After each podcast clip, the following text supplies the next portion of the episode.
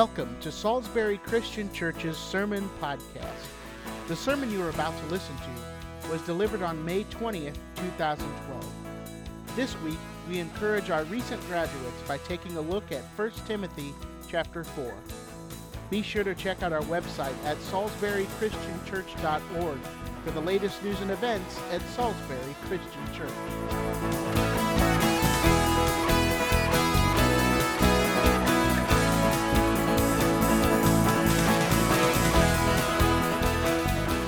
I don't mean to offend anybody who is not a graduate, but um, that's who I'm going to be preaching to today. Now, the rest of you can learn a lot from what I'm going to preach, but really this is focused for those people who are graduated or who are going to graduate. We're going to be taking a look at 1 Timothy chapter 4.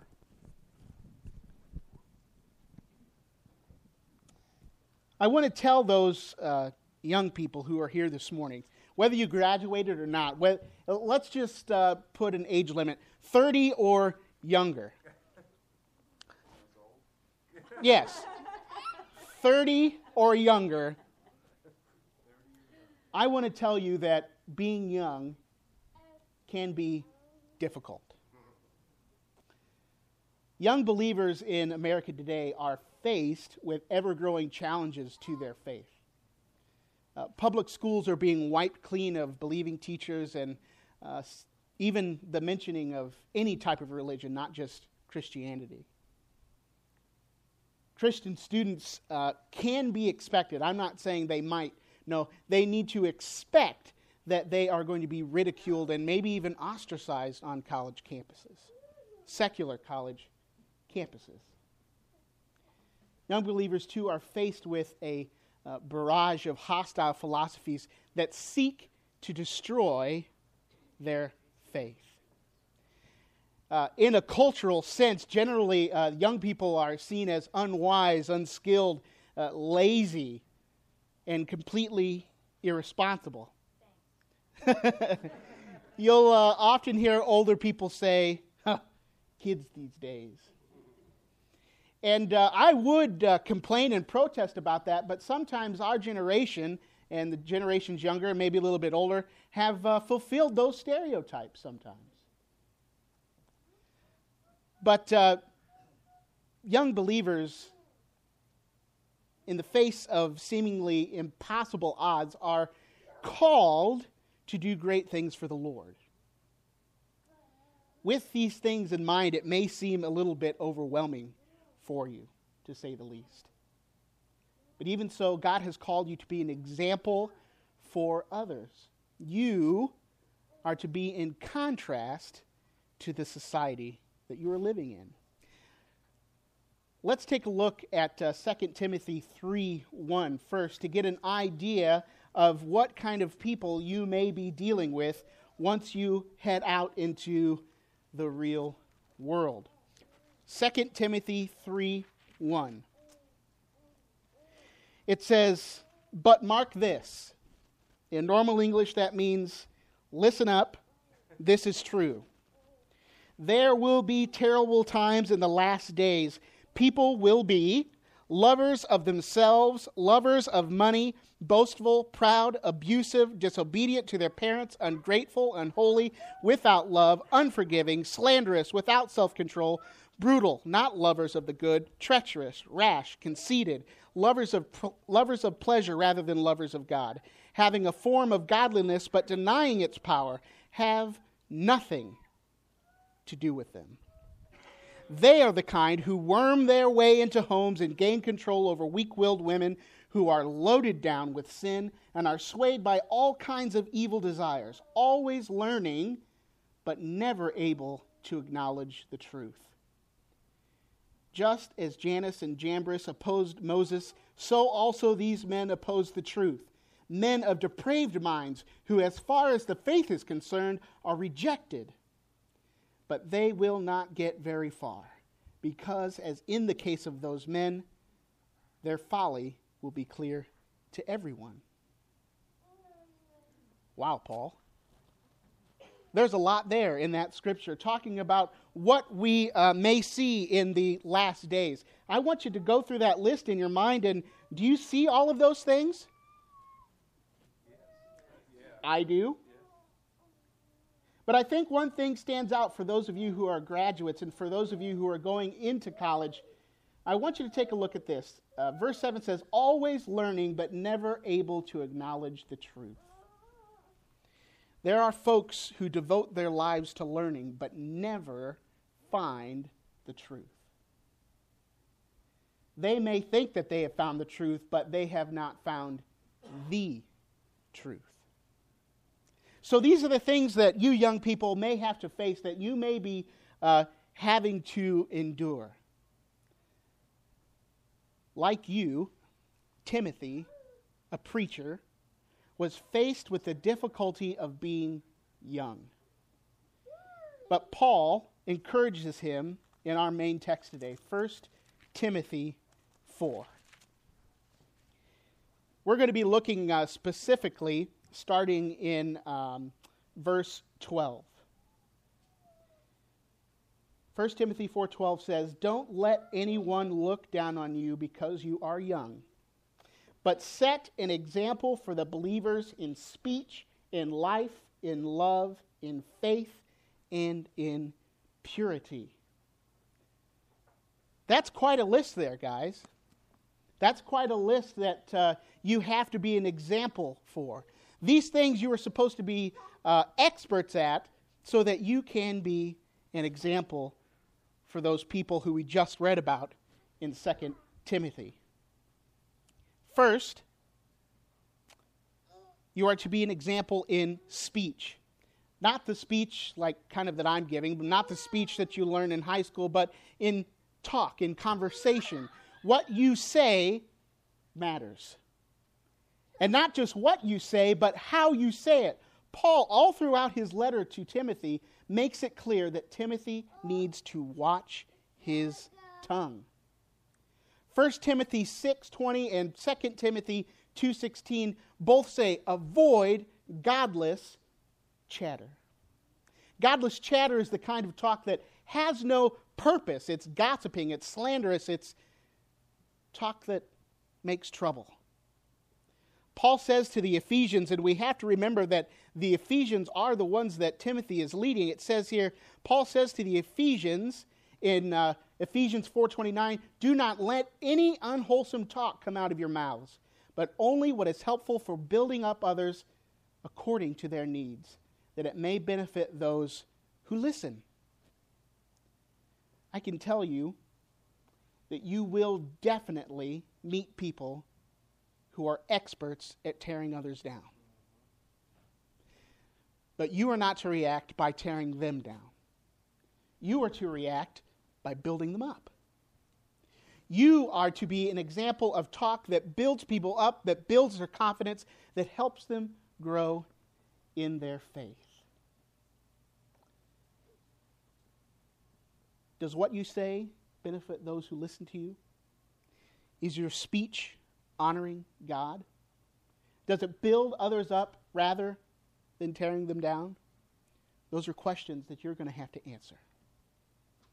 We, uh, you are, I guess I should say we too, because I'm kind of in the same age bracket here. At least I like to think so. We are to be examples in our lives. The way you live matters. Take a look at uh, verse 8. It says, For physical training is of some value, but godliness has value for all things, holding promise for both the present life and the life to come. Godliness has value for all things. Godliness is living as God has intended you to live, obeying Him and being in relationship with Him.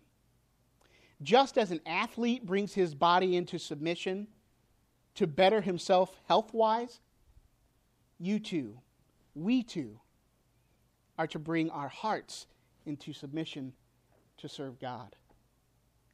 We can train ourselves to live, God, live godly lives. Some people bring up this excuse, well, I'm just not a spiritual person, or I'm just not a godly person, or I just don't like the religion thing. That's not a good enough excuse because it's not what you have, it's what you make yourself to be. In the scriptures, it says that you train yourself. Just as you would train and exercise your body, you bring your soul, you bring your heart into compliance and obedience with God through prayer and diving into His Word. Take a look at verse uh, 13. It says, Until I come, devote yourself to the public reading of Scripture, to preaching and to teaching. This was telling Timothy as a preacher he needs to read the Bible in public with others. For you, it is uh, diving into the Scriptures, holding on to what you know is true, training yourself to be obedient to Christ to be an example in your own lives, you also need to resist those who would have you live ungodly lives. There are people that are going to be along that road that you meet that say, Oh, come on. Just, you can leave that aside for a while. This is the college experience. This, this is your time to live. You're, you're single. You don't have any attachments. You don't have all of this stuff to worry about. You're away from home. No mommy and daddy to watch you. This is your time to live. You can do one of two things run or stand up for God.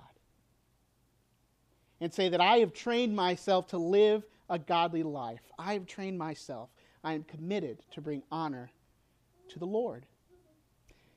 You are also to be examples in love. Love matters. This one is the easiest to understand, but the hardest to put into practice. Timothy was to love those in the church, even though they may have looked down on him because of his age. He was to love those who even opposed the church and opposed him personally. He was to love like Jesus. And we are all called to do the same. Jesus did not just love those who he loved, he didn't love those who were easy to love his friends, his family, those he was around. He loved those who were hard to love, who were difficult to love, his enemies, the haters, the sinners. He loved them just the same. Earlier in this first letter, uh, Paul tells Timothy in uh, chapter 1, verse 5 the goal of this command is love, which comes from a pure heart and a good conscience and a sincere faith. Your conscience and your faith tell you to love. Jesus tells us to love. We are also to love God. Jesus called all to love God with all of our being, our heart, our mind, our spirit, and our strength. Your love for others and your love for God will be the defining difference of your life. While others hate and tear down, you love and build up. You're also to be examples in faith.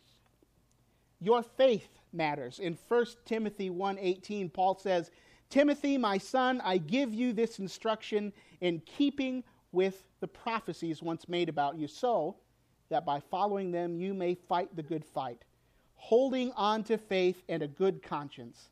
Some have rejected these, and so have shipwrecked their faith." Don't let your faith be shipwrecked. Though the winds of the world blow on your sails, God will be your captain if only you let Him. He will keep your faith from running aground. As we said earlier, Paul says that we are to train ourselves to live godly lives. In the same way, we are to train ourselves in faith so that we may persevere. It is vital that you, as young people, as, as graduates, as people who are going into the world, it is important for you to devote yourself to the church. I have seen firsthand and personally how devastating it can be when you leave the church.